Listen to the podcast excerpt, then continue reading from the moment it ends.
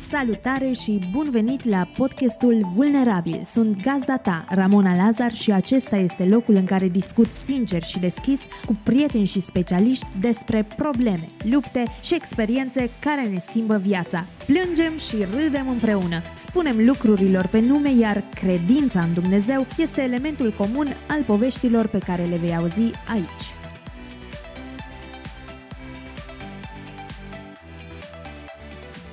Salut și bine ai venit la episodul 17 al podcastului Vulnerabil. Sunt gazda ta, Ramona Lazar și astăzi ți-o prezint pe Daniela Tsunaș. Daniela este mama lui Mati, soția lui Doralin și este o femeie puternică, care alături de familia ei a trebuit să ia viața în piept și să treacă printr-o încercare cruntă, care a adus un diagnostic extrem de grav și dureros în viața fiului ei. La doar 2 ani și câteva luni, povestea lui Mati cunoaște un parcurs diferit, deoarece a fost diagnosticat cu rabdomiosarcom alveolar, o tumoră malignă și metastaze. Mai pe înțelesul tuturor, cancer. Cred că mulți dintre noi simțim ca o săgeată în inimă când auzim un asemenea diagnostic și cu siguranță nu ne dorim să ne întâlnim vreodată cu el. Durerea și mai mare e atunci când copilul tău se luptă cu această boală nemiloasă și tot ce îți rămâne e să cauți cele mai bune clinici din lume și să te agăți puternic de Dumnezeu. Asta au făcut Daniela și soțul ei. Au trecut prin această încercare făcând tot ce ține de ei, în timp ce fiecare pas le-a fost ghidat de Dumnezeu.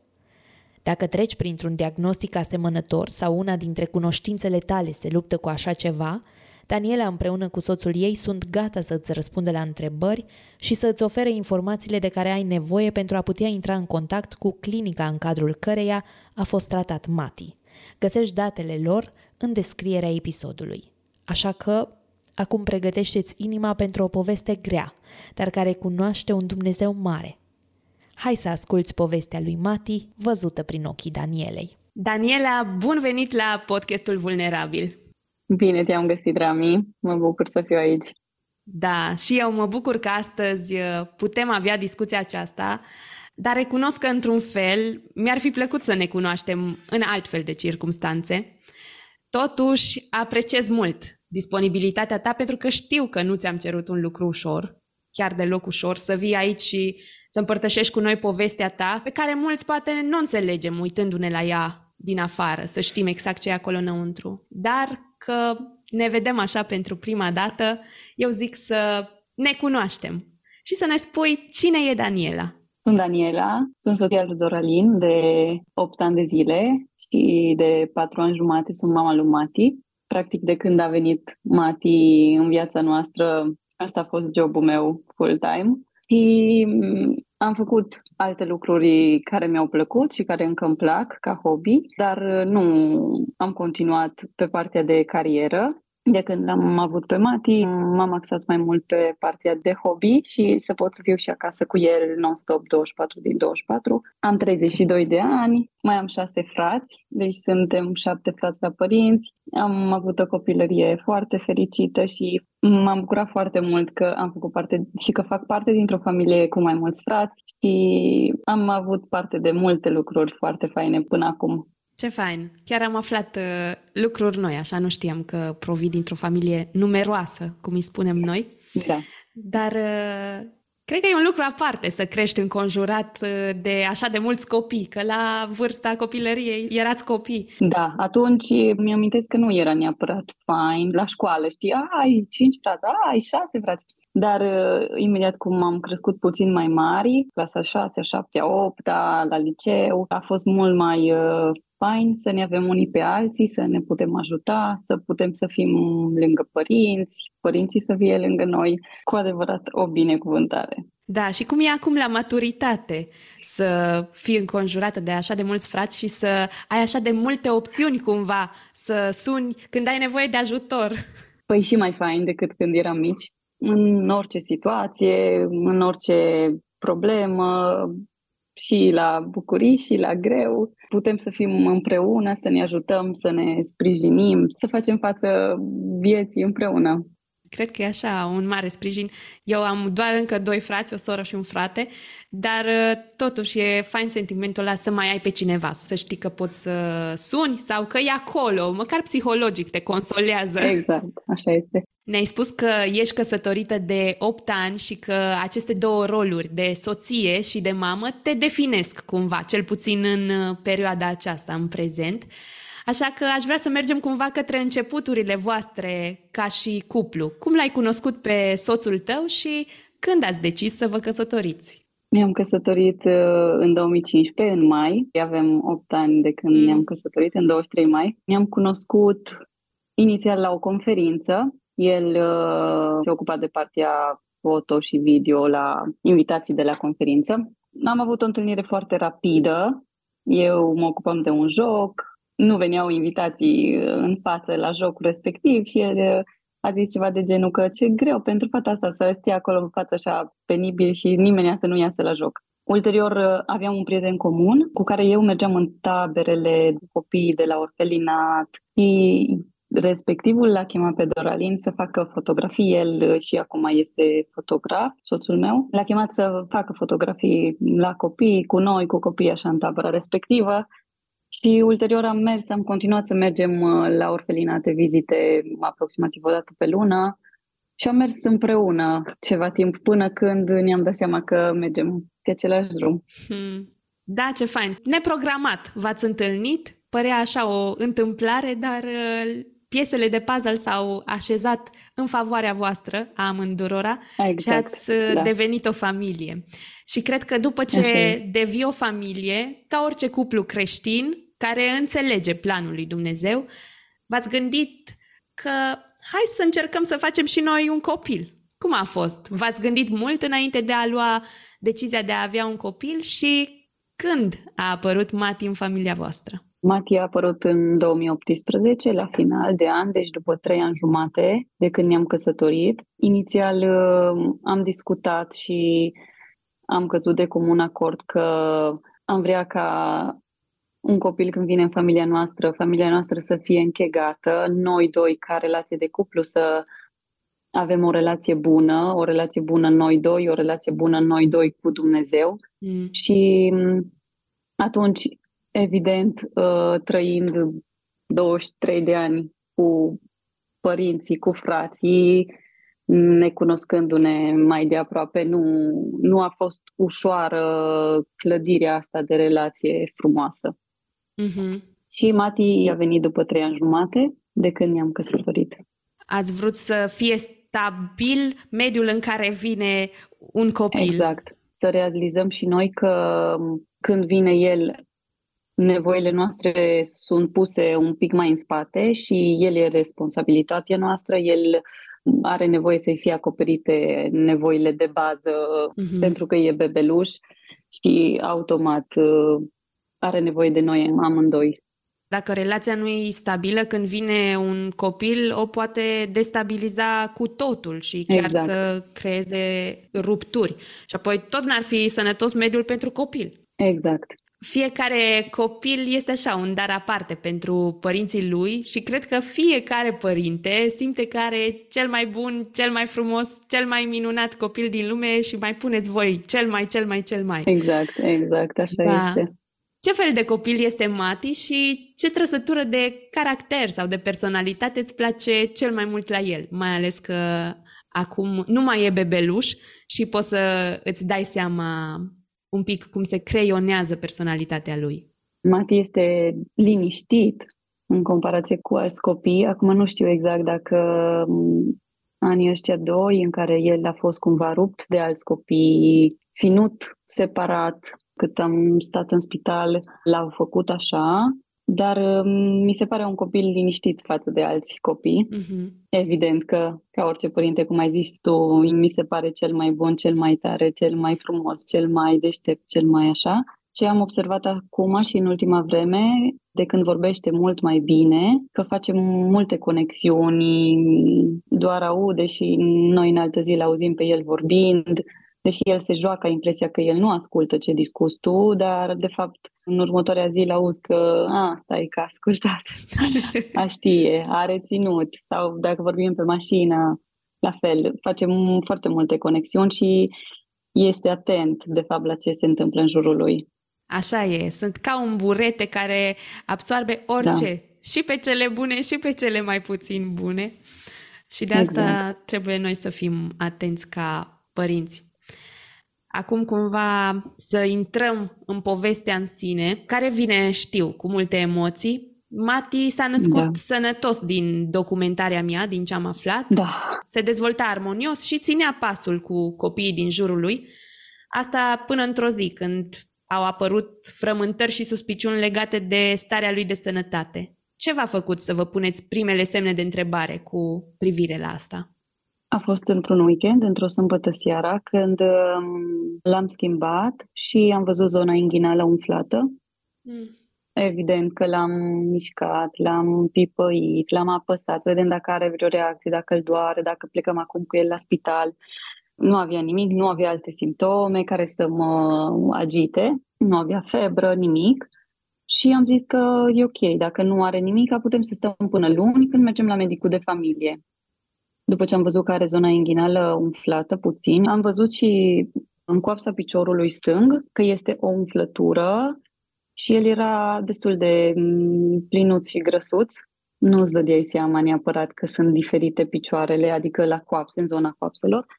Dar atunci când a apărut umflătura în zona inghinală, s-a văzut diferența și la unul din picioruș, adică la piciorușul stâng, mm. că este ceva acolo. Când am pipăit era un, ca un fel de nodul. Și, evident, dacă nu au avut și alte simptome, sâmbătă seara nu am plecat nicăieri cu el, ne-am dus luni la medicul de familie. Medicul de familie de când a văzut și el a zis, ai hernie inghinală, nu e nimic grav. Și atunci i-am arătat și piciorușul. Și medicul de atunci, când a făcut controlul așa preliminar pentru prima dată, a zis uh, s-ar putea să fie altceva de fapt și să fie ceva din picior care a urcat în zona inghinală. Mm. Trebuie să mergeți mai departe la investigații. Nu știa unde să ne dea trimitere, unde să mergem, la chirurgie sau la ortopedie, fiind și piciorul și zona inghinală implicate. Mi-a dat trimitere la chirurgie inițial, am fost acolo, Medicii de acolo au zis nu este de noi, trebuie să mergeți la ortopedie, ne-au sunat ei și ne-au trimis la un medic care era atunci de gardă. Medicul a făcut controlul, dar nu a zis nimic. Ne-a trimis să facem ecografie și radiografie pentru os, să vedem dacă este afectat și osul. Și cumva am ieșit din cabinetul medicului uh, ortoped și să facem programare pentru ecografie. Ne-a făcut programarea pentru ecografie peste vreo două săptămâni. Mm. Am plecat acasă atunci, în ziua respectivă, că, oh, ce bine, peste două săptămâni până peste două săptămâni mă liniștesc și eu poate trece, poate nu. Gânduri care să ne liniștească. Mm-hmm. Ce vârstă avea Mati în momentul în care tu ai uh, descoperit asta? Doi ani și două luni. Împlinise doi ani în noiembrie și asta se întâmpla în 1 februarie. Ok, ca să avem așa o linie cronologică. Da am plecat acasă, mai liniștiți că ne întoarcem peste două săptămâni. Eu aveam și un background foarte apăsător cu spitalele, cu mersul la spital și mai ales când era vorba de Mati, aveam impresia că nu mai știu să respir, că nu mai am aer, până când intram efectiv în cabinetul medicului și discutam problema. Dar timpul ăsta de așteptare și plecatul de acasă și până ajungeam la spital eram foarte, foarte bulversată. Și am zis, lasă că până peste două săptămâni mă liniștesc cumva. Dar nu a fost așa și ne bucurăm că nu a fost așa, că practic nu am pierdut mai mult timp. Background-ul ăsta vine, dacă se poate spune, nu știu, de pe urma unei nașteri traumatice sau e ceva ce vine din copilărie? Da, posibil. Nu ne-am dat seama decât înainte, chiar înainte să se îmbolnăvească Mati. A fost alăptat până la aproape de 2 ani eram foarte obosită, mă trezeam dimineața direct obosită, am făcut nenumărate analize, am luat vitamine, deci nu era o problemă de asta, până când um, am reușit să fac și analizele de tiroidă și atunci s-a confirmat că aveam uh, tiroidă autoimună și din cauza asta eram așa de obosită și așa de um, lipsită de energie. Uh-huh. Și am prins o lună de zile de tratament înainte să înceapă um, tot valul ăsta cu boala lui Mati. Mm. Mă bucur cumva că am reușit să-mi dau seama de care e problema mea de sănătate să încep să lucrez la ea. Și apoi am început cu Mati, că dacă începeam cu Mati înainte să, să înțeleg eu ce se întâmplă cu mine, e probabil că era mult, mult mai greu și mai, mai greu de dus. Da, și poate nici n-ai mai fi căutat ajutor, că erai copleșită de cealaltă problemă. Evident, da. Ok, hai să revenim. Așteptai uh, cele două săptămâni până la ecograf. Ce s-a întâmplat după aceea? În ziua următoare ne-au sunat de la spital, de la medicii care ne-au văzut de la chirurgie. Cumva mă certau pe mine că de ce am făcut programare pentru ecografie doar peste două săptămâni. Și eu am zis, dar am fost acolo la cabinet, așa ne-a programat că nu sunt locuri. Nu se poate pentru că nu știm încă ce este acolo, trebuie să veniți mâine la spital și să facem mâine ecografie și radiografie. Evident că a început neliniștea și griji și stres. De fapt, noi la chirurgie doar ne-au consultat, deci foarte puțin, și ne-au trimis mai departe. Nu mai era în, în atribuțiile lor să vadă ce facem noi mai departe, dar cumva ei când au scris ce s-a întâmplat s-au dus la la ortopedie ce s-a întâmplat și au verificat că de fapt numai peste două săptămâni facem ecografia, au tras niște sforți și au zis nu e ok, trebuie să facă mai repede și ne-au sunat și am mers în ziua următoare, am făcut uh, ecografie, radiografie, la radiografie era totul bine, deci nu era afectat, dar uh, ecografia, eu auziam că măsoară, sunt atâta, e atâta, lung de atâta, deci ei măsurau și tumora din picior și și în zona inghinală nodulii, din cauza că tumora a urcat și a făcut metastaze în zona inghinală. Și evident, uh, nu puteam să pun întrebări atunci când măsurau, dar uh, mi-am dat seama că este o problemă din moment ce măsoară, ce zic numere, ceva este. Dacă nu era ceva în plus acolo, să spun așa, n-ar fi spus toate numerele astea. Zicea, se vede exact. organul XYZ. Exact. Deși nu înțelegeam poate la început toți termenii, formațiune, tralala, dar uh, mi-am dat seama că ceva nu e în regulă și ce a fost foarte greu e că nu am putut să fim amândoi, trebuia să fie doar un singur părinte. Hmm. Și eu fiind în starea asta de foarte obosită și slăbită și fără energie, mi era foarte greu și psihic să, să fiu acolo, să fiu eu liniștită. Uh-huh. Și ați mers la ecograful respectiv. Ce a venit după? Adică ne-ai spus deja că se vedeau niște metastaze, o tumoră, dar cum ți s-a dat vestea despre ce diagnostic are Mati și cum ai primit vestea asta, luând în considerare că e singurul vostru copil, vi l-ați dorit din toată inima și să afli lucrul ăsta așa de dificil din partea unor medici cu care n-ai nicio legătură. Da, a fost foarte greu. După ce am făcut ecografia și medicul ortoped care mi-a preluat a văzut ecografia, a zis ă, trebuie să facem un CT. În ziua următoare deja ne-a programat la CT. Mi-am că cumva am făcut CT-ul cu puțină sedare la Mati și a trebuit să rămân în spital până când s-a trezit dar eram singură și l-am luat în brațe și medicul m-a chemat în cabinet ca să spună și să-mi arate câteva imagini.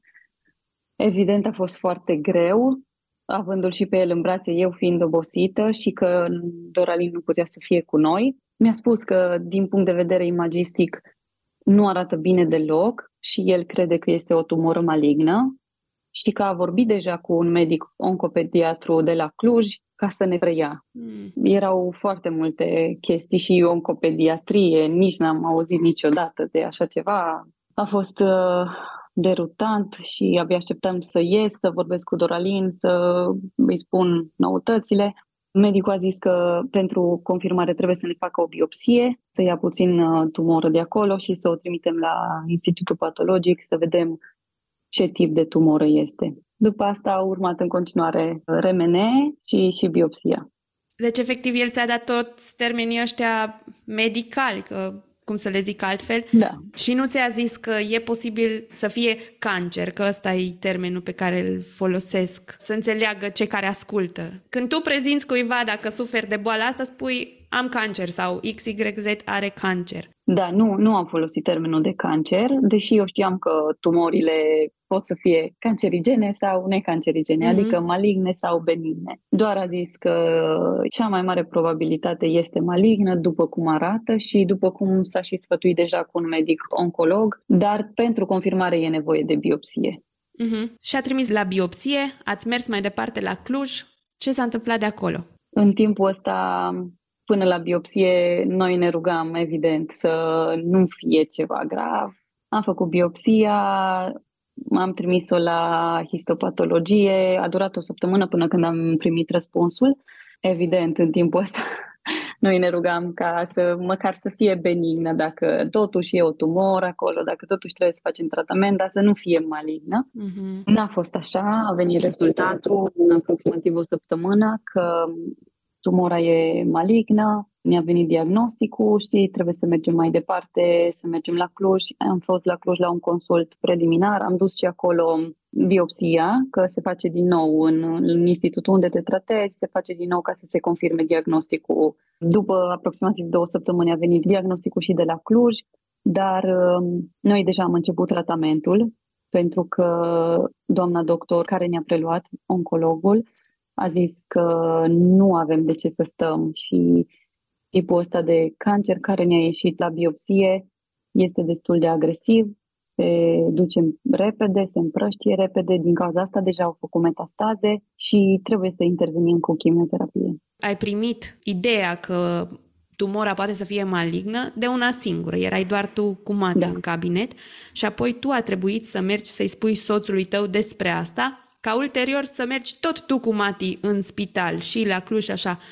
Cum a fost procesul ăsta în care tu să duci vestea sumbră soțului tău și cum ați gestionat-o împreună? Care erau discuțiile dintre voi? Ce speranță era în sufletul vostru, dincolo de faptul că v-ați rugat să nu fie malignă și apoi ați aflat uh, diagnosticul ăsta dureros? Evident că e foarte greu să primești așa veste și să o dai mai departe. Practic toată luna februarie a fost de investigații și de a aștepta rezultate, până când în uh, aproximativ, cred că 5 martie, ne-am internat prima dată la Cluj pentru a începe primul ciclu de chimioterapie. Toată luna asta, februarie, la prânz, când îl curcam pe Mati, tot timpul atunci discutam doar când îl, uh, când îl puneam pe el la somn, uh-huh. pentru că, evident, nu puteam să ne abținem din plâns și doar atunci puteam să discutăm și să plângem fără să ne ascundem de el, fără să pune el întrebări. El deja atunci începea să vorbească, să înțeleagă, nu înțelegea de ce îl trezim de la șapte. În fiecare zi când mergeam la spital mm. trebuia să mergem de dimineață. Îl trezeam și mi-am că îl puneam pe canapea din ca să plecăm și el zicea că eu mai dorm un pic, mergeți voi. Hmm. Uh, a fost foarte greu, dar în timpul ăsta de prânz când el dormea, și noi puteam să ne descărcăm, să vorbim liber, să ne rugăm, să citim din Biblie, să ne găsim practic puterea pentru încă o nouă zi până când îl puneam pe Mati din nou la somn și puteam să ne descărcăm. Ați încercat cumva să-l protejați, să nu, să nu da. vadă prea direct durerea voastră. Da. Voi erați deja un cuplu solid, ne-ai spus că v-ați dorit lucrul ăsta înainte să aveți un copil, ați avut și doi ani frumoși împreună, toți trei, și vine diagnosticul da. ăsta care îți schimbă întreg mersul vieții, lucrurile iau altă turnură, unele capătă sens, altele își pierd din sens. Așa este. Cum s-a schimbat viața voastră din momentul în care ați primit diagnosticul acela? Total, deci total, nimic parcă nu mai era la fel. Toate planurile noastre, toate visele noastre, toate orice vrei să zici, toate lucrurile care mi se păreau importante, practic, nu mai aveau înțeles, nu mai aveau scop, nu mai aveau nicio valoare, având în vedere că aveam ceva mult mai important și aveam um, posibilitatea să pierdem ceva așa de important. Mm. Deci nimic, nimic nu mai era așa de important ca Mati și ca Mati să fie bine. Da, toate au mers pe ultimul loc și el a venit pe primul. Exact. Da, ne-ai spus că în 5 martie a început prima ședință de chimioterapie.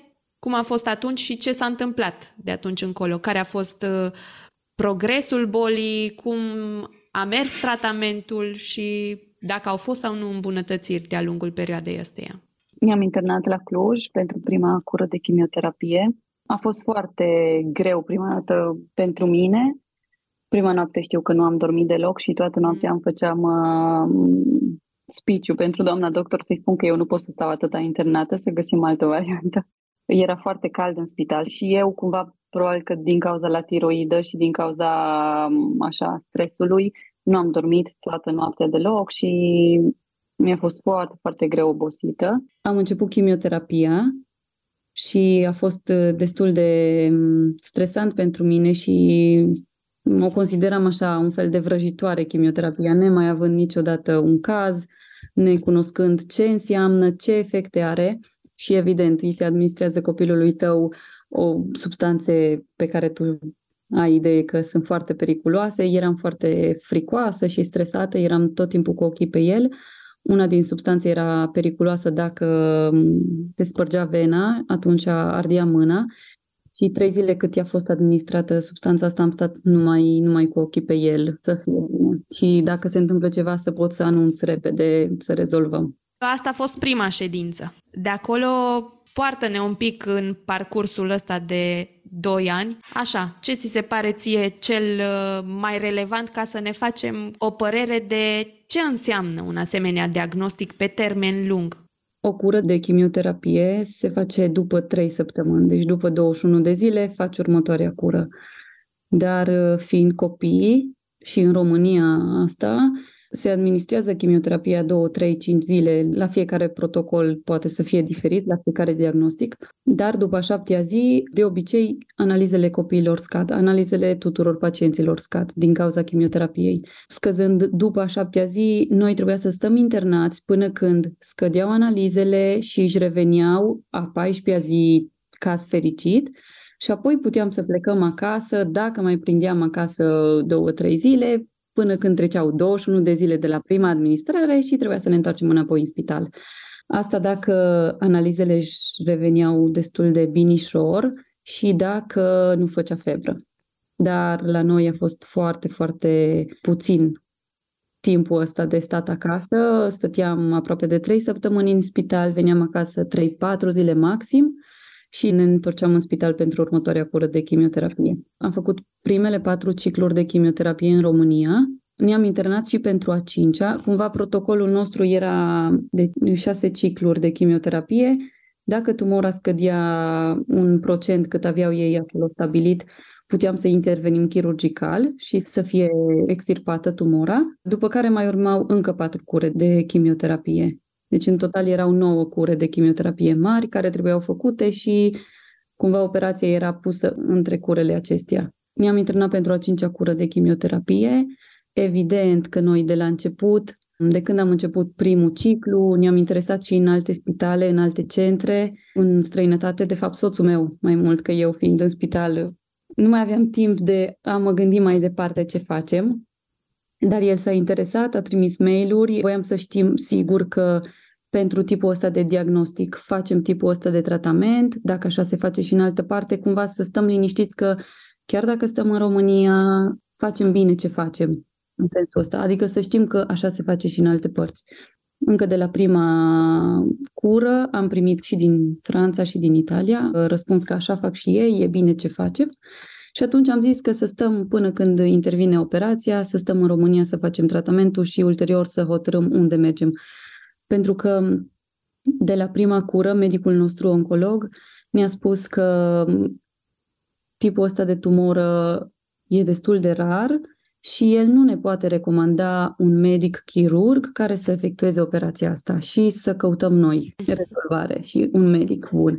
Evident, când e vorba de copilul tău sau de cineva de la tine din familie, cauți și vrei cei mai bun, pe cineva experimentat, pe cineva care a mai făcut, asta nu doar să fie cineva care operează, hai așa, să ne aflăm în treabă. Și soțul meu a căutat asta și a găsit răspunsuri ei din mai multe părți, dar când ne-am internat pentru al cincelea ciclu de chimioterapie, între timp, Lumati s-a pus o cameră, un fel de cateter sub piele pentru a-i se administra acolo chimioterapia din cauza că venele se ard de la chimioterapie și nu mai puteam să-i punem branule. Efectiv, toate venele se spărgeau și nu aveam cum să administrăm tratamentul. Ne-am internat pentru al cincelea ciclu și când au accesat, practic se punea un ac în camera respectivă cât stăteam la spital și când plecam din spital ne scoteau. Când i-au accesat camera, el avea deja infecție Ți-am zis că de obicei noi făceam febră. Cât eram în spital, non-stop aveam antibiotic. Și atunci infecția care o avea la cameră, la cateter, a fost foarte puternică. După o oră după ce ne-am internat în spital, i-a crescut pulsul foarte mare, avea 200, i-a scăzut saturația, nu știu cât a fost, că medicul nu, nu mi-a zis, dar el a început să plângă incontrolabil în pat când se juca, adică nu avea un motiv de ce să plângă. Eu m-am dus, l-am luat în brațe, el s-a încleștat pe mine, practic mâinile și picioarele i s-au încleștat, nu mai putea să-mi dea drumul și așa a făcut Dumnezeu ca chiar în momentul ăla medicul de cardă să intre când se făcea după masa contravizita. Nu era medicul nostru, era o altă doamnă medic, dar um, cumva și-a dat seama și știind că el a făcut febră, că noi ne-am internat cu febră, și-a dat seama că e posibil să fie problemă la camera și a ieșit afară, l-a chemat și pe medicul de pe secția adulților. S-a întors înapoi și a pus termometru. Avea 40, 40,5, nu știu, atâta putea măsura termometru. Practic avea febră foarte mare, saturația scăzuse că din cauza asta se încleștase și eu am văzut că i s-au înnegrit mâinile și picioarele și am întrebat de ce s-au înnegrit mâinile mm. și picioarele. Și ea atunci a chemat asistentele pentru ca să aducă oxigen. Au venit cu oxigenul, nu pornea botelia. A zis să mergem repede în salonul de la capătul secției unde era oxigenul în perete. Am intrat acolo peste alți pacienți, au fost ei mutați în salonul nostru și din cauza că nu puteau să acceseze camera, să o folosească ca să pună un tratament pentru febră, să scadă, asistentele încercau să-i pună o branulă, vene nu mai găseau și medicul de gardă și medicul de pe secția de adulți au început să-i facă împachetări lui pentru a scădea febra. Eu îi țineam masca de oxigen pe față ca să poată să înceapă să respire. A fost uh, aproximativ 90 de minute, o oră jumate, până când au reușit să-l stabilizeze. Nu mi-am dat seama de ce se întâmplă sau de ce se poate întâmpla atunci pe moment. Eu trebuia să-l țin, cumva să-l ajut, respiram cu el, mami respiră, era foarte speriat și de sunetul oxigenului, că sună cumva în perete. Nu știa ce se întâmplă, nu știa evident, multă lume în jurul nostru, apă, am udat acolo tot patul, tot salonul pe jos era plin de apă din cauza că făceau uh, împachetări ca să scădem febra. Când am văzut că nu reușesc să-i pună branulă ca să-i administreze tratament pentru febră, medicul a sunat la terapie intensivă să vină cei de pe terapie intensivă. Cumva eu atunci mi-am dat seama că ceva se întâmplă și e grav dacă sună la terapie intensivă.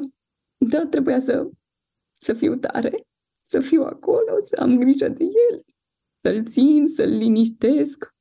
Cineva îi punea saturație, altcineva încerca să-i pună branulă, alții îi puneau apă rece la mâini și la picioare, eu îi țineam masca de oxigen. Deci a fost așa un timp foarte plin de multe chestii și, evident, el era foarte speriat și din cauza că nu reușea să respire și numai după ce am terminat, după ce s-a liniștit, după ce l-au stabilizat și cumva eu mi-am dat seama că acum putea să moară, mm.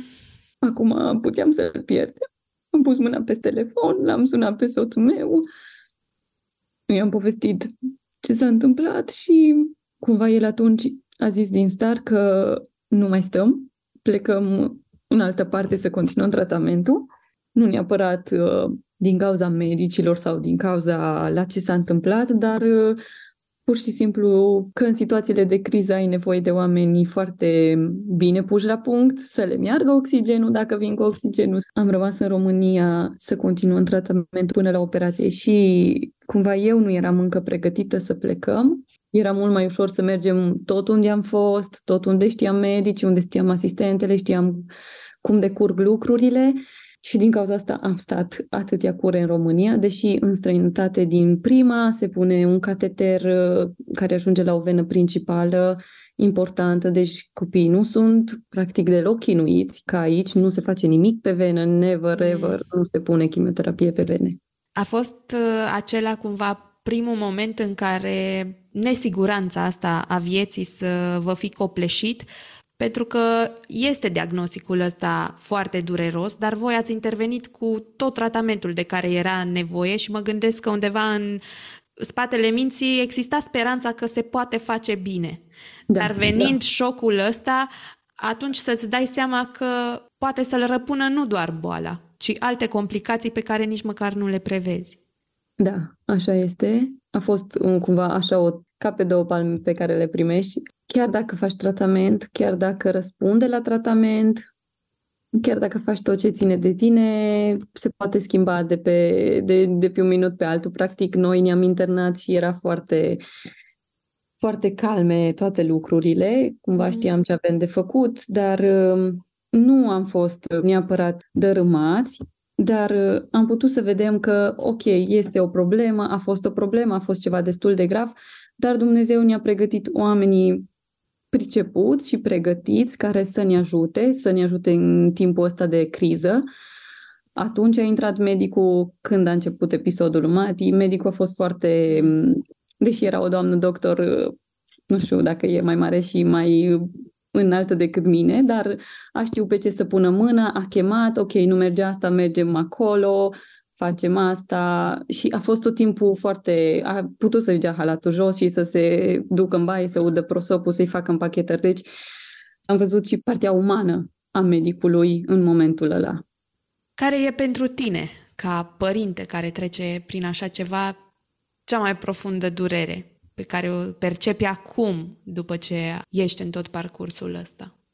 Asta e cea mai profundă, că nu poți tu, ca părinte, să schimbi Mm. Chiar dacă poate pot să îmbrățișezi, să mângâi, nu poți alina durerea sau să o iei sau să o faci să se oprească. Și ce este iară foarte greu e să ții tu copilul să-i facă progeturile medicale. Să-l ții, să-i pună branulă, el să strige, mami nu mă mai ține, mami nu mă mai strânge, mami dăm drumul, mami nu mă mai duce. Mm. Asta e cel mai greu. Îmi amintesc un episod când am început și radioterapia, după ce am plecat din România, după operație a trebuit să facem și radioterapie. Radioterapia se făcea cu sedare și cumva asta l-a speriat foarte tare pe Mati în timpul ăla, dinainte ca sedarea să-și facă efectul. Și știu că a doua cură, când ne-am dus la spital, eu îl țineam în brațe și Doralin ne-a lăsat în fața spitalului și Mati țipa de la mine din brațe, tati nu mă lăsa, nu mă lăsa să mă ducă din nou. Când făceam asta deja avea aproape de trei ani când făceam radioterapia și parcă atunci am venit să mă întorc înapoi și să nu mai mergem, să, să mă întorc înapoi, să nu mai duc copilul, să nu să-l chinui, că de fapt nu-l chinuiam sau că voiam sau că era ușor pentru noi, dar practic tot pentru binele lui, numai că el nu înțelege binele ăsta ca noi, adulții. Asta e cel mai greu, să-l ții tu pe copil când îi fac procedurile medicale necesare. Da, până la urmă Mati era copil ca toți copiii, își dorea anumite lucruri, avea tantrumuri, avea momente în care nu-i plăcea să-l atingi, nu voia să-l ții în brațe și așa, adică da.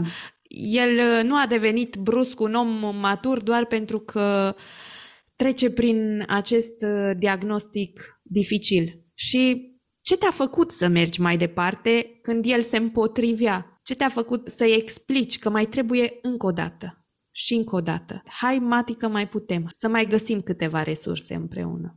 De când am început, de când am pus pe pauză orice alte lucruri, am înțeles asta că, ok, acum asta trebuie să facem, aici ne concentrăm, asta e responsabilitatea mea acum, nu mai contau alte lucruri să am grijă de el, să facem tot ce ține de noi, practic și din considerentul ăsta am plecat în Italia, să facem tot ce ține de noi și chiar dacă Dumnezeu îngăduie să nu-l mai avem pe Mati, noi să să nu avem regrete după aia, că mm. puteam să plecăm și nu am plecat, sau puteam să facem tratamentul și nu am făcut. Asta m-a ajutat pe mine cumva să știu că nu, ok, trebuie să-l țin acum, trebuie să-i punem acum tratamentul, trebuie să-l facem acum, trebuie să facem acum radiografie. Evident, toate sunt uh, grele pentru un copil și nu e plăcut nici pentru un adult, apoi pentru un copil să facă multe proceduri medicale. Că l-ai amintit pe Dumnezeu și când ți-am trimis uh, invitația, mi-ai spus că o accepti tocmai ca să evidențiem cum v-a purtat harul lui în uh, toată această aventură, să zic, că a avut și urcușuri și coborușuri. Și cum a fost în perioada asta dansul ăsta al credinței? Unde era Dumnezeu înainte și unde a fost în mijlocul furtunii și unde e acum, când încă furtuna e în desfășurare într-o formă sau alta? Întotdeauna a fost cu noi, și înainte și după. Și poate că după l-am simțit mult mai aproape, mult mai acolo în problemă. Nu l-am simțit niciodată ca și când mi-ar fi întors spatele, chiar dacă a fost uh, un diagnostic așa, copilul tău are cancer. Nu ne-am răzvrătit, a fost greu, dar cumva ne-am setat că asta e acum, asta trebuie să facem, să facem tot ce ține de noi și am văzut cum Dumnezeu în toate problemele care apăreau, El aducea și o rezolvare. Noi trebuia doar să, să stăm liniștiți și să așteptăm. Mm. Să așteptăm rezolvarea. Cumva, când ești în situații de astea, ai tendința să pui mâna pe telefon, să suni, să faci, să cauți, dar niciodată parcă ajutorul nu a venit de unde ne așteptam noi, de mm. unde îl doream noi, de unde îl căutam noi, dar în toate lucrurile noi am văzut cum Dumnezeu ne-a deschis ușile și când a fost diagnosticat, de pe o zi pe alta, trebuie să faceți asta, ok, faceți mâine. Trebuie să faceți asta, faceți mâine. Medicii au fost implicați, mai ales că, nu, nu știu, noi suntem din Sibiu, nu sunt așa multe cazuri, dar toți au fost gata să ne ajute, au fost uh, deschiși să ne găsească o portiță, să ne găsească un loc, să ne ajute, să ne învețe, să ne sfătuiască cum să facem, ce să facem, unde să facem. Deci în toate, în toate, în toate, noi l-am văzut pe Dumnezeu ca fiind acolo cu noi, sprijinindu-ne, mângâindu-ne, întărindu-ne. Iar dacă era acest diagnostic, nu am fost singur niciodată și el ne-a ținut. Practic, de când am început, cum ne-am setat că asta facem acum, ne-am gândit că nu contează cât durează, că durează trei luni, că durează trei ani. Important e ca Mati să se facă bine și nu mai contau alte lucruri. Ne-am setat ce putem să facem astăzi, chiar dacă durează doi ani. Când mă gândeam că durează un an sau doi ani, cred că cumva simțeam că îmi cade cerul în cap, că o iau pe arătură, că cum să stau doi ani să fac asta, cum să stau doi ani să facem tratament. Dar ne-am hotărât atunci că luăm câte o zi la rând, uh-huh. astăzi, ce facem astăzi și am avut și o propoziție pe care o repetam destul de des cu Dumnezeu în fiecare zi. Uh-huh. Și cumva Dumnezeu ne-a susținut în fiecare zi și atunci când a fost greu și atunci când a fost mai puțin greu, dar mereu a fost cu noi. Și așa, dacă te uiți la credința ta de dinainte de diagnostic și la cea pe care o ai acum, simți că s-a schimbat într-un fel sau percepția ta față de Dumnezeu? Cum îl vedeai mai de mult și cum îl vezi acum? Am crescut într-o familie credincioasă.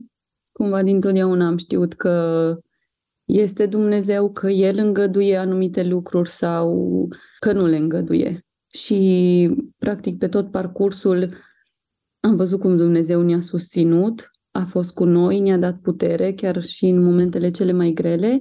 Am văzut cum ne-a trimis oamenii potriviți, care ne-au adus soluții, care ne-au ajutat. Și mai aproape l-am simțit pe Dumnezeu și l-am văzut pe Dumnezeu decât înainte și practic ne-am dat seama și ne dăm seama că dacă ne uităm în spate, el este vrednic de încrederea noastră. S-a dovedit a fi acolo lângă noi, acolo în încercare, acolo în cancer. El a fost și este lângă noi.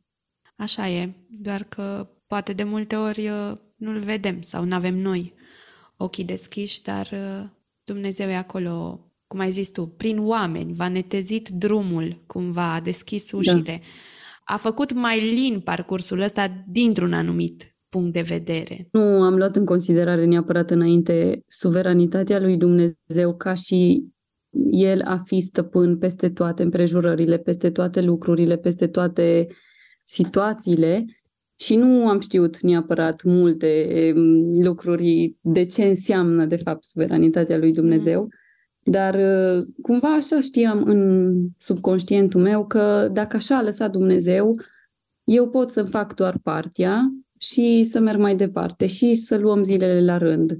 Și am decis să mă bucur de Mati, de tot ce face el astăzi. Pentru că am văzut multe în jurul meu în tot acest timp și mi-am dat seama că astăzi am eu la dispoziție, eu împreună cu el. Mâine nu știm. Ai avut vreun verset sau ceva care să-ți fi vorbit în mod deosebit în perioada asta? Ceva de care să simți tu așa că te-ai agăța? Înainte să descoperim boala lui Mati. Deci noi am descoperit în februarie și de Crăciunul 2020 am avut un verset care ne-a plăcut foarte mult și abia îl descoperisem în Biblie din Mica 5 cu 5. El va fi pacea noastră. Mm.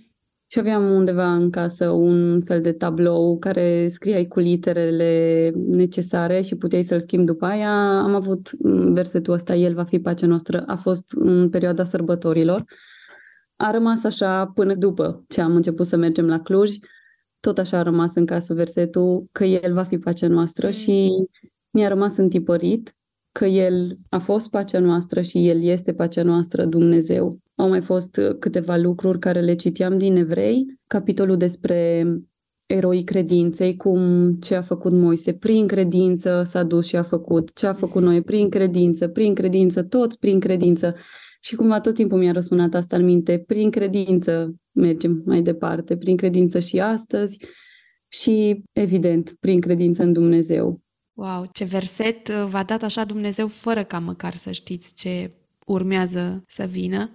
Da. Dar uh, cum s-a pus sedimentul ăla acolo și ancorarea că Dumnezeu este pacea voastră și a noastră Practic tuturor. asta a fost cel mai greu de dus în lupta asta psihică și să ai pace și să ai liniște și să poți să faci lucrurile care trebuie să le faci astăzi. El ne-a ajutat și El ne-a dat pacea necesară. Noi nu, nu vedem neapărat puterea care o dă El oamenilor care sunt încercați, noi din afară, când auzim, mhm. un copil are cancer, dar Dumnezeu dă o așa putere părinților să meargă mai departe, să facă tot ce e necesar, dar noi din afară nu primim puterea asta și ni se pare devastator și de neînțeles și e de neînțeles, dar Dumnezeu are soluțiile lui și are variantele lui ca să dea putere și să întărească. Pentru noi așa a fost. Așa e, că atunci când te uiți din afară, dacă ai vrea să te pui în papucii celuilalt, îți și vine să spui, eu nu aș putea. Exact. Dar uh, am aflat care e secretul. Dumnezeu, că noi da. ca oameni suntem slabi și n-am putea duce. Îți mai adresez o întrebare și apoi vreau să ne întoarcem din nou spre parcursul tratamentului.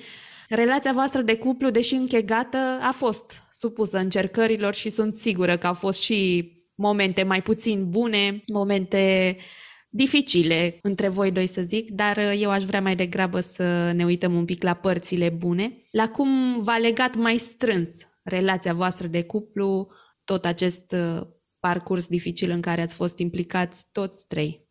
Practic, de când uh, am aflat despre boala lui Mati, părțile rele nu au mai existat. Mm. Parcă nu mai aveai de ce să te cerți, nu mai aveai de ce să ai păreri contradictorii. Cât am stat în România și ne vedeam foarte puțin, practic noi stăteam mult în spital, el venea doar să ne ia două, trei zile, apoi ne duceam iară trei săptămâni în spital. Ne-a unit mai mult, ne-a legat mai mult, ne-am dat seama că avem nevoie unul de sprijinul celuilalt, avem nevoie să ne susținem unul pe celălalt când unul e mai slab nu eram niciodată în același timp amândoi panicați și fricoși și stresați. Mm. Tot timpul unul avea o doză mai mică și atunci putea să tempereze lucrurile, să ne amintim unul altuia promisiunile lui Dumnezeu, care sunt aceleași și atunci când e greu și atunci când treci prin greu. Pe noi ne-a unit și mai mult, ne-am dat seama că e necesar să ne susținem unul pe celălalt și mai mult și să ne rugăm unul pentru celălalt. Vezi, eu am presupus că ar fi fost și lucruri uh, rele, dar uh, focusul vostru a fost acolo unde trebuia și unde trebuia da. dusă energia, că Într-adevăr, de ce să pierzi energie certându-te că soțul tău n-a făcut X sau Y lucru pe care înainte poate ți-ai fi dorit să-l facă? Exact. Da. Hai să mergem din nou către perioada de tratament. Ați plecat din România. Spune-ne unde ați plecat, când a avut loc operația, când ai spus de intervenția chirurgicală și ce a mai urmat după aceea. Am plecat la începutul lunii iulie. Am plecat în Italia, la Genova.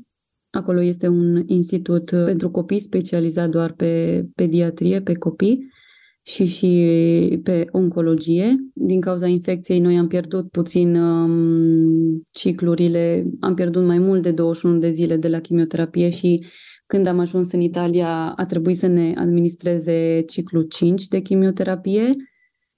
După asta, medicii au decis că pot să facă operația Inițial protocolul era după șase cure de chimio, dar uh, medicii de acolo au zis că tumora a scăzut destul de mult și pot să intervină chirurgical acum. Uh, ne-au mai dat câteva zile în plus față de chimioterapie ca să-și revină mult mai bine cu analizele, să poată face intervenția. În 10 august 2021 a avut loc operația. Așteptam și știam că o să urmeze operația, dar când ne-au sunat și au zis în 10 august are loc, mm a fost uh, destul de copleșitor așa, dar uh, în toate, practic în toate, în toate, în toate situațiile, noi aveam alte familii, alți copii care erau mult mai rău și mai grav decât noi. Aveam copii care nu răspundeau la tratament și nu puteau să facă operația și aveam părinți în jurul nostru și ne vedeau așa că urmează operația speriați și zice, păi de ce? Trebuie să te bucur că poți să faci operația. Uite, eu nu o pot face. Și cumva în toate situațiile care mie mi se păreau grele, aveam în jurul meu oameni care să-mi arate că se poate și mai greu și că mm. trebuie să fiu mulțumitoare și să merg înainte și să mă bucur că noi putem face operația. Dar oamenii ăștia erau alți pacienți cu care tu te întâlneai în spital sau erau chiar prieteni din apropierea voastră? În Italia am locuit într-o un fel de asociație care oferă cazare părinților uh, copiilor care fac tratament în spitalul respectiv, închiriază cameră și baie pentru părinți și atunci eram aproximativ 14 familii mm. care locuiam în aceeași casă și evident ne întâlneam pe afară seara cu copiii la spațiu de gătit, aveam spațiu de gătit comun și Evident, povesteai și se știa cam tot parcursul tuturor, ce se întâmplă, ce fac, cum reacționează la tratament. Și când am ajuns noi acolo, mai erau încă două familii de români. Zine așa și partea frumoasă, pune ghilimelele, din uh, plecatul ăsta în Italia. Povestește-ne despre faptul că nu trebuia să stați uh, internați în spital așa pe termen lung ca în România, și cum putea să petreceți uh, timp împreună toți trei. Da, asta ne-a ajutat foarte mult și pe noi uh, ca părinți, psihic și și pe Mati. Trebuia să stăm în spital uh, exact cât îi era administrată chimioterapia și pentru evaluarea analizelor și să vedem cum se comportă el, cât timp scădeau analizele și creșteau din nou. Aveam un serviciu de hospital unde puteam să mergem și mergeam la câteva zile să verificăm care este starea lui. De asemenea, dacă erau probleme, doar sunam medicii noștri, oncologi, și ei uh, anunțau pe urgențe că vine un pacient oncologic și era primit uh, din prima, nu așteptai, mm. imediat îl controlau și interveniau dacă era necesar.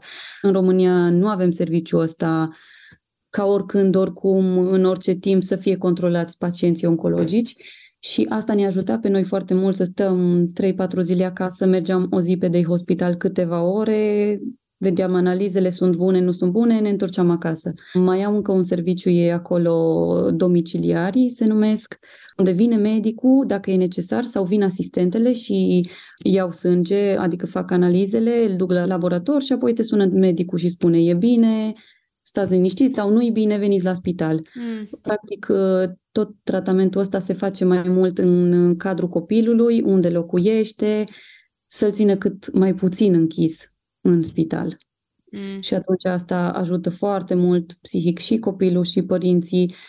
Pot să stea părinții împreună. Noi am stat foarte mult despărțiți din cauza că stăteam enorm de mult în spital. Erau interzise vizitele în spital din cauza COVID-ului și era interzis să ieși tu afară la aer, deci practic stai trei săptămâni închis non-stop.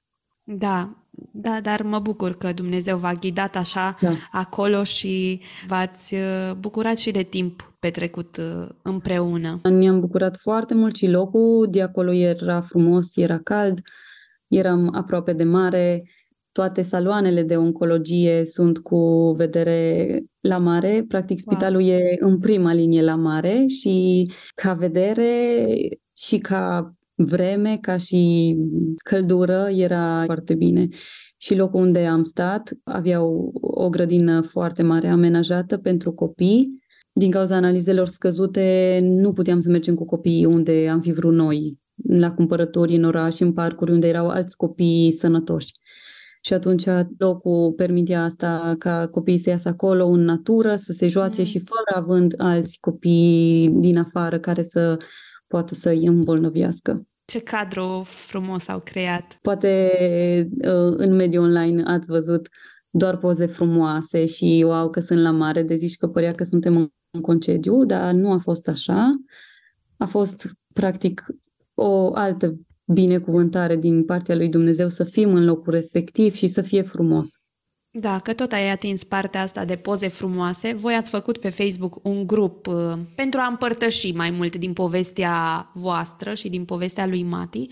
Și într-adevăr, aveți doar poze din astea foarte artistice, soțul tău fiind fotograf, îi se vede talentul așa de la prima privire aruncată și pare că ați fi într-un univers de ăsta paralel, lipsit de boală. Spune-mi un pic de ce ați ales să nu împărtășiți uh, poze cu Mati în ipostaze extrem de vulnerabile, fie legat de aparate cu pansamente și tot ce mai ține de partea asta, și cum a influențat percepția altor oameni acest lucru asupra a cât de grav e acest diagnostic de fapt? Inițial am făcut grupul respectiv pentru că cumva când medicii noștri ne-au spus nu avem uh, ce chirurg să vă recomandăm în România să facă operația. Am presupus că trebuie să plecăm la un moment dat din țară și am făcut un grup de susținere inițial ca să putem să strângem niște fonduri, să putem pleca în țară când e necesar. De la prima cură, cumva, noi ne gândeam să mergem în Germania, că, nu știu, cu oamenii cu care vorbeam, ziceau că dacă mergeți în Germania, dacă zic nemții că fac, ei fac. Mm. Și cumva cât am făcut noi patru cure în România, noi am vorbit și în Germania ca să mergem în Germania. Și acolo, la Stuttgart, am încercat inițial, ne-au cerut, uh, cred că, 200 de mii de euro. Da, 200 sau 250 de mii, nu mai știu exact, ca să mm, ne primească. Cumva noi am zis că, evident, nu avem de unde să avem banii aceștia și am început să strângem fonduri pentru asta, dar Colaborarea cu ei a fost foarte greoaie, cu cei din Germania. Au vrut tot timpul să le trimitem uh, CD-urile investigațiilor fizic cu DHL-ul să le ajungă. Ei nu puteau să deschidă un link, nu puteam pe mail, trebuia cineva din Stuttgart să meargă să le ducă, uitați, ăsta e cazul, așa. Și ne-au trimis uh, la un moment dat mail că ca să aveți programare sau să puteți veni aici, nu vă zicem ce facem, ce nu facem. Noi voiam să știm ce tratament facem, dacă facem operație, dacă facem radioterapie uh-huh. după aia. Ei nu ne răspundeau nimic la întrebările noastre și ne ziceau doar să punem 200.000 de euro în cont și după aia face programare să ajungem noi acolo la spital. Am mai încercat și în altă parte, în Germania, la Essen, mi se pare, da? Și ei ne-au cerut 350.000 de euro. Evident, foarte mult. În ideea asta am început să strângem uh, bani ca să putem să plecăm și cumva am ajuns în Italia dar și din cauza reticenței lor și de a primi copii din afară pe timpul pandemiei și și că am văzut că noi le ceream detalii, bine, ce fac? Plătim 350.000 de euro, dar ce ne faceți? Ce implică costul ăsta? Ce mm-hmm. avem inclus? Ce, de ce vă ocupați? Și din cauza asta ei, cum nu ne-au răspuns și erau destul de reticenți și greoi în colaborare, atunci ne-am îndreptat spre Italia, care ne-a răspuns foarte rapid, facem asta. Italia ne-a răspuns de la început că e bine protocolul pe care îl faceți, același tratament facem și noi pentru tipul ăsta de diagnostic și am plecat în Italia ulterior. Atât tu cât și soțul tău ați renunțat cumva la joburile voastre. Noroc că soțul tău avea un job cât de cât flexibil și mă gândesc că el mai jongla în momentul da. în care voi erați la tratament, mai uh, făcea fotografii la evenimente și așa. Dar uh, cu ce provocări financiare vine un asemenea diagnostic și cum îi face față o familie modestă din România? Pentru că vine cu foarte multe costuri. 250 de mii, 350 de mii de euro sunt niște numere pe care le pronunțăm foarte rar. Da, exact. Din cauza asta și din cauza că ei nu ne-au răspuns destul de punctual la ce aveam noi nevoie, nu am plecat în uh, Germania și ne-am îndreptat spre Italia. De asta am strâns bani ca să nu mai avem noi neapărat și partea financiară apăsătoare în cap că nu avem bani ca să putem pleca. Am plecat în Italia și acolo, evident, am trebuit să plătim chiria, a trebuit să cumpărăm multe lucruri, că am plecat cu două valize, noi trebuia să ajungem deja la tratament, că eram în întârziere cu chimioterapia. Deci am strâns niște bani la început, care ne-au ajutat și ne-au susținut practic pe perioada acestor doi ani cât am stat acolo.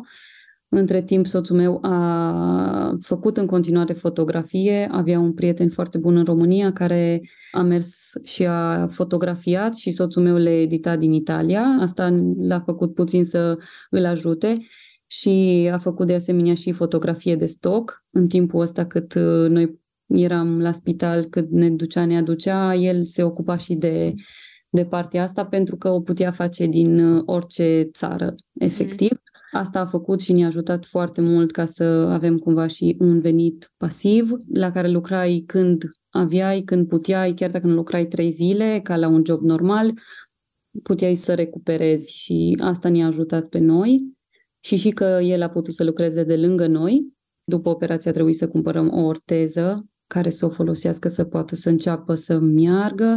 Din cauza radioterapiei cumva s-a ars pielea unde a făcut radioterapie și trebuia să cumpărăm niște fașe impregnate cu o soluție de la farmacie, care costau uh, aproximativ 20 de euro o cutie și trebuia să punem o cutie întreagă la fiecare schimbat de pampers, cumva.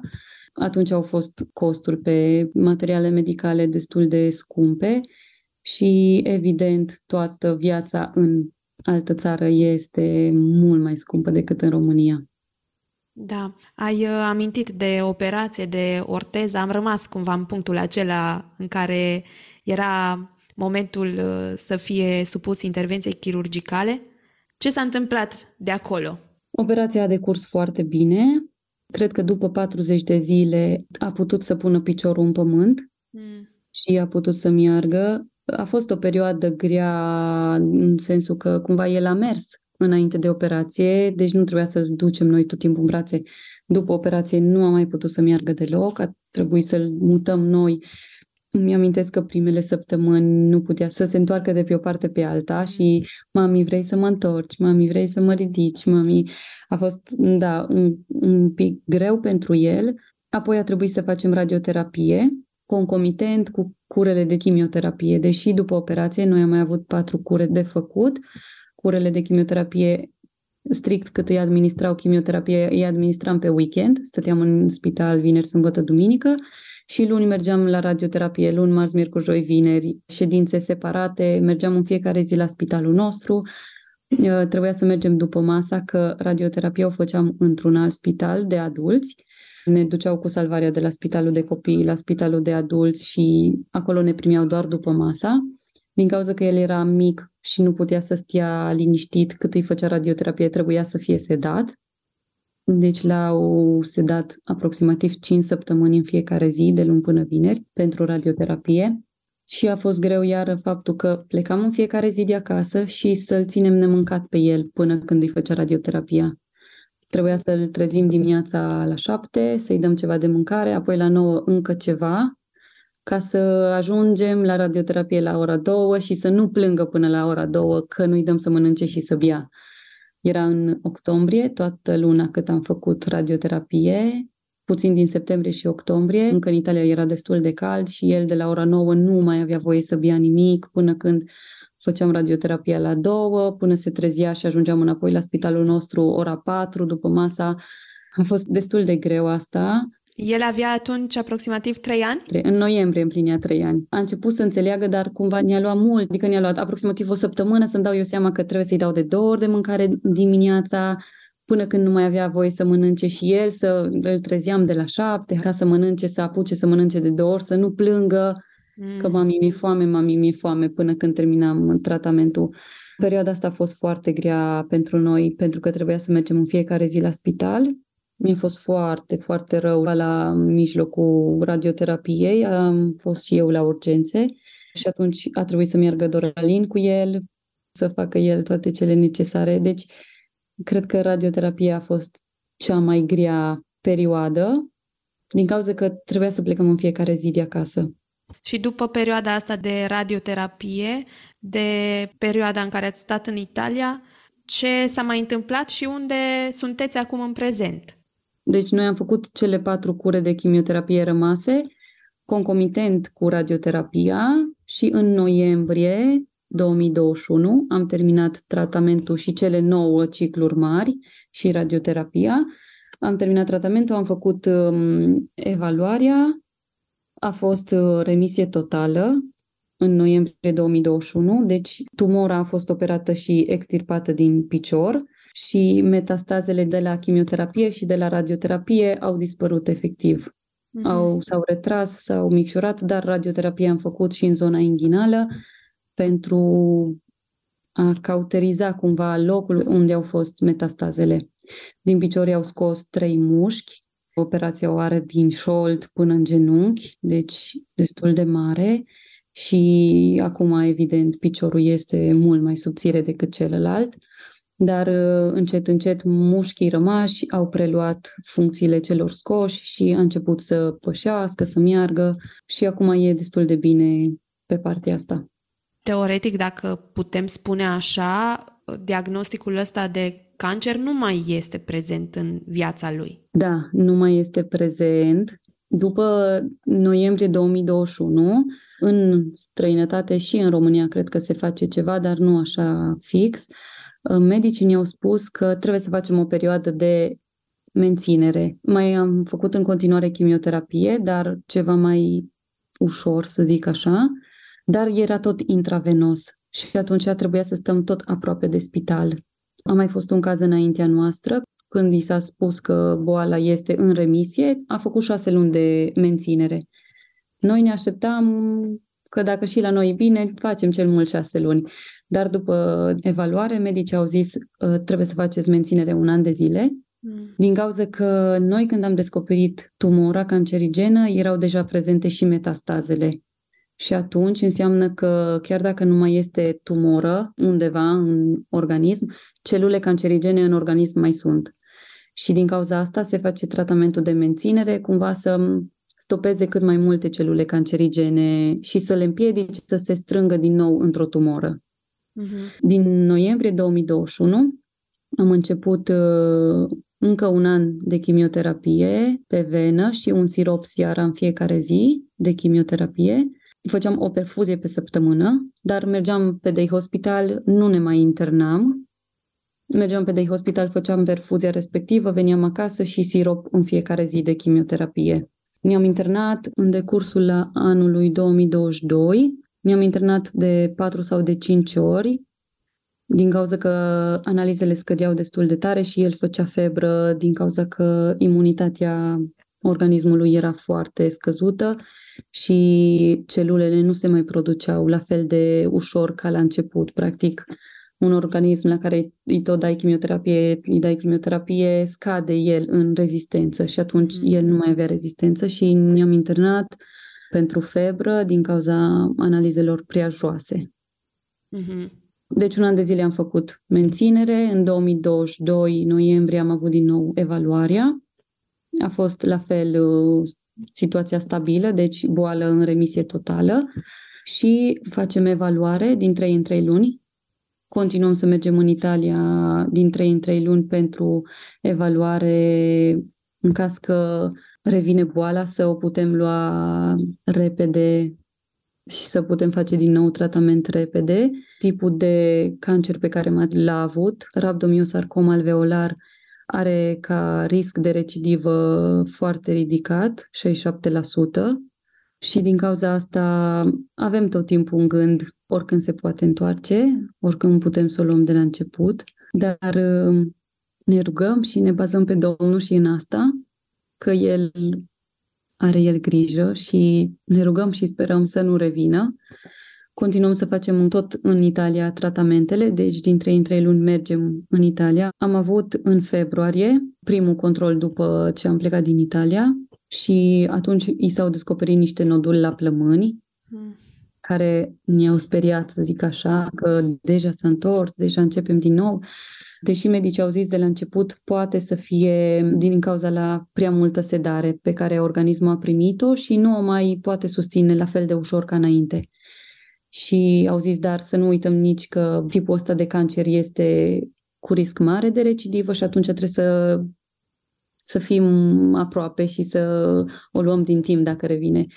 Asta a fost în februarie și în martie ne-au chemat din nou, adică după o lună de zile ne-au chemat din nou să facem un CT toracic, să vedem din nou plămânii, dacă s-au curățat, s-au eliminat uh, nodulii respectiv sau sunt acolo și trebuie să începem să facem biopsie, să vedem ce tip de nodul sunt.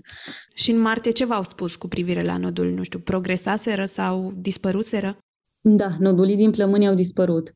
Evident, organismul lui e foarte slăbit din punct de vedere al imunității, răcește repede, obosea foarte repede până acum și în martie am făcut și un control uh, la ortoped să vadă cum e piciorul, cum e operația.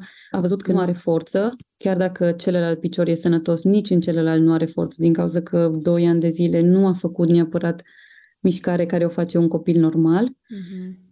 Și ne-au recomandat să începem să facem în not, să facă bicicletă, să facă un sport care să îi dezvolte și mai mult mușchiul piciorului. Cum e să fie în mintea ta gândul ăsta că oricând poate să revină boala? Adică cum echilibrezi gândul ăsta că oricând poate să revină boala cu bucuria de a-l avea pe Mati aproape de tine sănătos? Avem uh, zile în care nu ne mai gândim sau uh, ne amintim așa unul altuia că știi că Matia cu cancer. Mm. Ne bucurăm de el, ne bucurăm în fiecare zi, ne bucurăm de tot ce poate să facă, că poate să meargă, că poate să alerge, mm, dacă îl vede cineva pe stradă și nu îl știe, nu își dă seama neapărat că are o problemă la picior sau că a avut o problemă la picior, deci merge destul de bine și ne bucurăm pentru asta și nu știu, nu cred că o să dispară vreodată Mm. din subconștient că există posibilitatea să se îmbolnăvească din nou. Normal, posibilitatea asta există pentru toată lumea, nu doar pentru noi, dar cumva noi trecând prin asta o vedem mult mai aproape de noi față de alți oameni care nu au avut așa ceva. Da, așa e. Pentru voi ca părinți și pentru Mati, procesul ăsta al bolii e cel mai greu, pentru că voi sunteți în contact direct și cu tratamentul, da. și cu medicii, și cu boala în sine.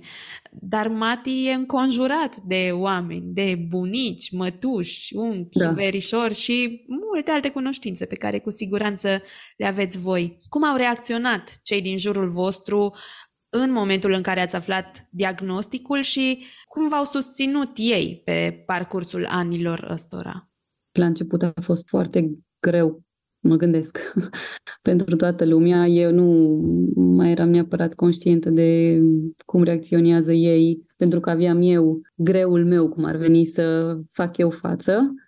Au fost și oameni care s-au îndepărtat de noi, pentru că nu este ușor să stai încă cineva care trece prin suferință și prin durere. Au fost alți oameni care s-au apropiat, familia, părinții, frații, au fost aproape de noi tot timpul.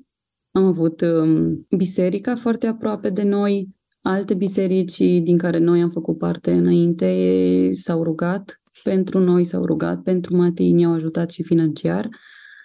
Și am avut oameni ai lui Dumnezeu care ne-au stat aproape și care ne-au mângâiat și ne-au întărit, care ne-au adus aminte promisiunile lui Dumnezeu că el îl iubește pe Mati mai mult decât îl iubim noi, mm. dar uh, nu înțelegem scopul, nu vedem tot puzzle-ul, nu vedem toată poza, dar asta e acum o bucățică din viața lui asta avem noi de făcut și trebuie să trecem prin ea.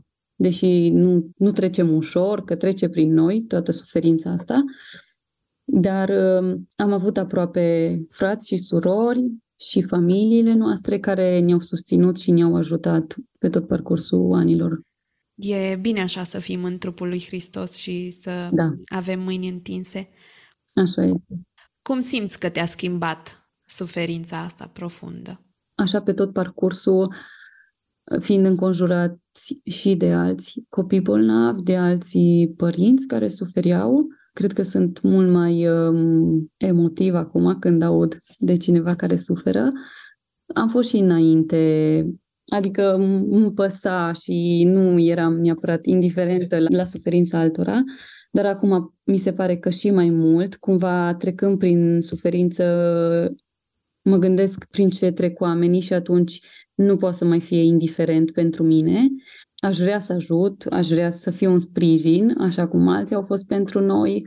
Ne pasă și vrem să ajutăm și am văzut, cred că, destul de multe ca să vedem că e nevoie de oameni care să stea aproape de oamenii care suferă.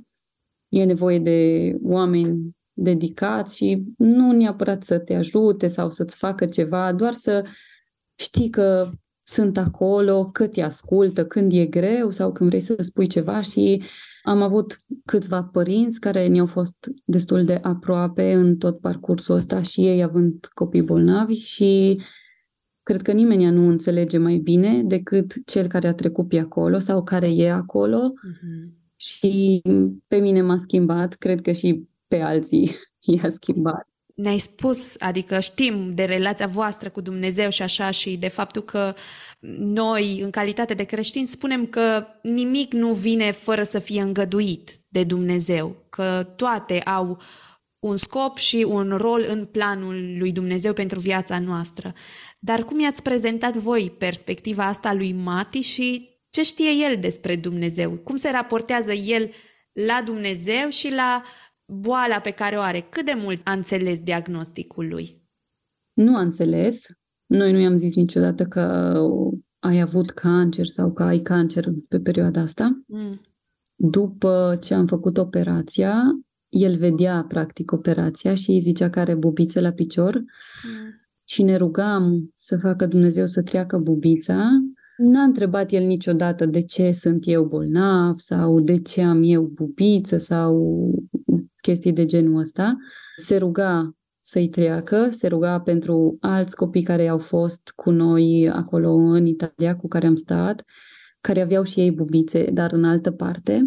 Și îmi amintesc acum, când eram acasă, când l-am schimbat odată, practic fiind operația așa de lungă, din șold până în genunchi, a trebuit, cred că un an și ceva, i-am dat în fiecare seară și dimineață cu ulei ca să ajute cumva să se vindece bine. Și acum fiind acasă, după duș îi mai dau și la un moment dat cumva mă rugam eu așa în cap eu credeam că mă rog, dar am zis, Doamne, îți mulțumesc că a trecut bubița și el m-a trezit așa, mami, dar n-a trecut, nu vezi că e încă aici, știi că mm. el vede cicatricea și de ce zici că, Doamne, îți mulțumesc că a trecut bubița? Că n-a trecut, mami, uite eu aici. Și eu am zis că, da, mami, asta din afară rămâne și o să rămână tot timpul, dar aia din interior a trecut, aia de dedesubt nu mai este și pentru asta îi mulțumesc lui Dumnezeu. Nu a întrebat niciodată de ce eu sunt bolnav, de ce alți copii uh-huh. sunt bolnavi. Adică nu a fost necesar să-i dăm explicații de ce el și nici nu știe, nu a auzit cuvântul ăsta de cancer uh-huh. până acum. El știe doar că are o bubiță la picior. Da. Și cât am fost în Italia, avea cateter și avea un plastru repus mare, care nu aveam voie să-l udăm.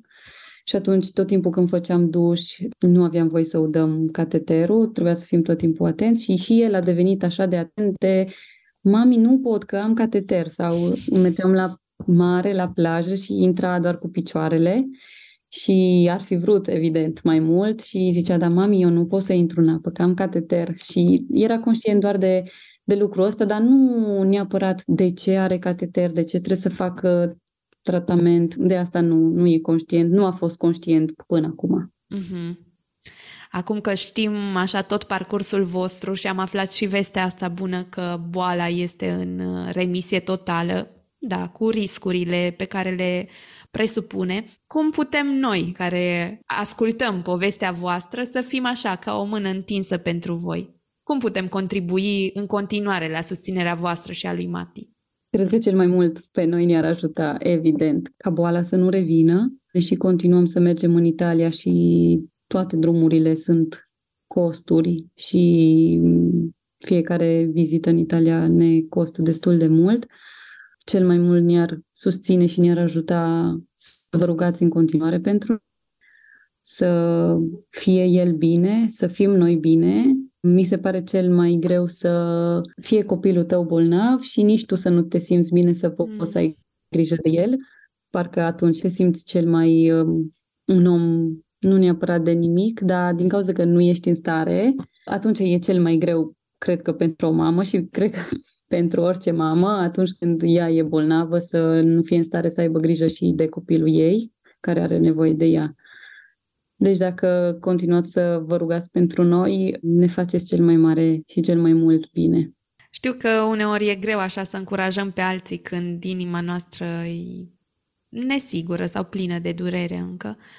Dar dacă ne ascultă cineva care a trecut sau trece printr-un parcurs asemănător cu al vostru sau are o suferință legată de copiii ei, ce ai spune și cum ai încuraja-o pe o mamă de genul ăsta? Să ia zilele la rând, să nu se gândească de la început că, wow, e asta și sigur moare, posibil să nu moară, hmm.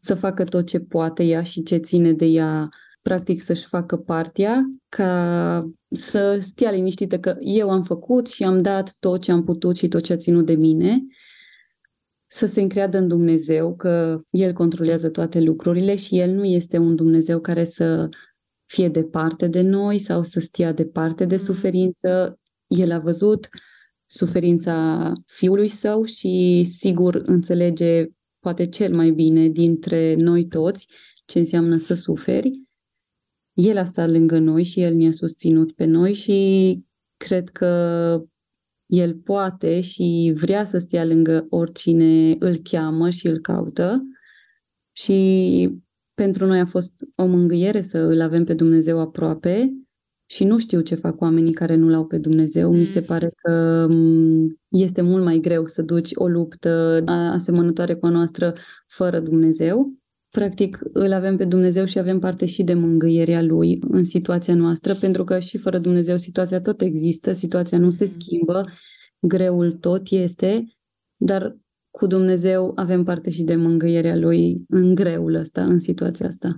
Eu aș mai spune să se bucure în fiecare zi, să se bucure astăzi, că mâine nu este al nimănui, nici al nostru care suntem bine, nici al ei care e rău în momentul respectiv, și cred că este un sfat bun pentru oricine că știm că zilele nu ne aparțin. Da, exact așa e. Cred că asta ne conștientizează chiar și pe noi care suntem sănătoși. Da. Ținând cont așa de background-ul dureros și șlefuitor care a cioplit mult uh, în viața voastră, și învățând atât de multe lucruri din uh, suferința asta, ce vrei tu ca mamă să îi lași moștenire lui Mati? Cred că oricine îl are pe Dumnezeu aproape, nu o să fie singur niciodată. Dacă pot să îl învăț să-L iubească pe Dumnezeu, să-L aibă aproape, o să fie bine și când nu o să mai fim noi sau când nu o să-L putem ajuta noi sau când nu o să-L putem susține noi sau oricine în lumea asta, aș vrea să îi insuflu credința în Dumnezeu mm. care să-i rămână de la mama. Ce frumos! Daniela, eu îți mulțumesc foarte mult pentru deschiderea ta și vulnerabilitatea ta. Uh, este o poveste greu de dus. A fost un parcurs pentru voi cel mai greu, dar uh, sper eu să fie o încurajare pentru cei care ascultă în ideea în care pot totul în Hristos care mă întărește. Și cu permisiunea ta o să pun uh, în descriere link către grupul de Facebook dacă vrea cineva să citească mai în detaliu povestea voastră și să lase poate o încurajare sau să contribuie chiar și în mod financiar, pentru că nevoile încă sunt mari, mergând la tratament odată la trei luni.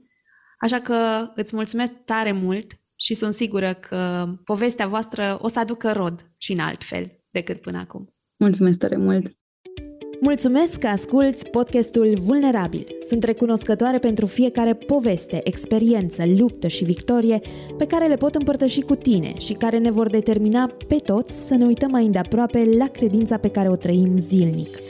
Dacă ți-a plăcut acest episod, te rog să lași un rating și un review pe Apple Podcasts, Spotify sau oriunde asculti podcasturi. Nu uita, doar cu ajutorul tău aceste povești cu impact pot ajunge și la altcineva care are nevoie de ele. Spune-le prietenilor, familiei, celor din biserică și tuturor cunoștințelor despre podcastul Vulnerabil. Vrei să contribui și să mă susții în crearea episoadelor viitoare? O poți face printr-o donație. Găsești toate detaliile pe ramonalazar.ro la secțiunea Donează. Până la episodul de săptămâna viitoare ne întâlnim pe Instagram, YouTube și Facebook, unde mă găsești sub numele de Rami Lazar. Ne vedem acolo!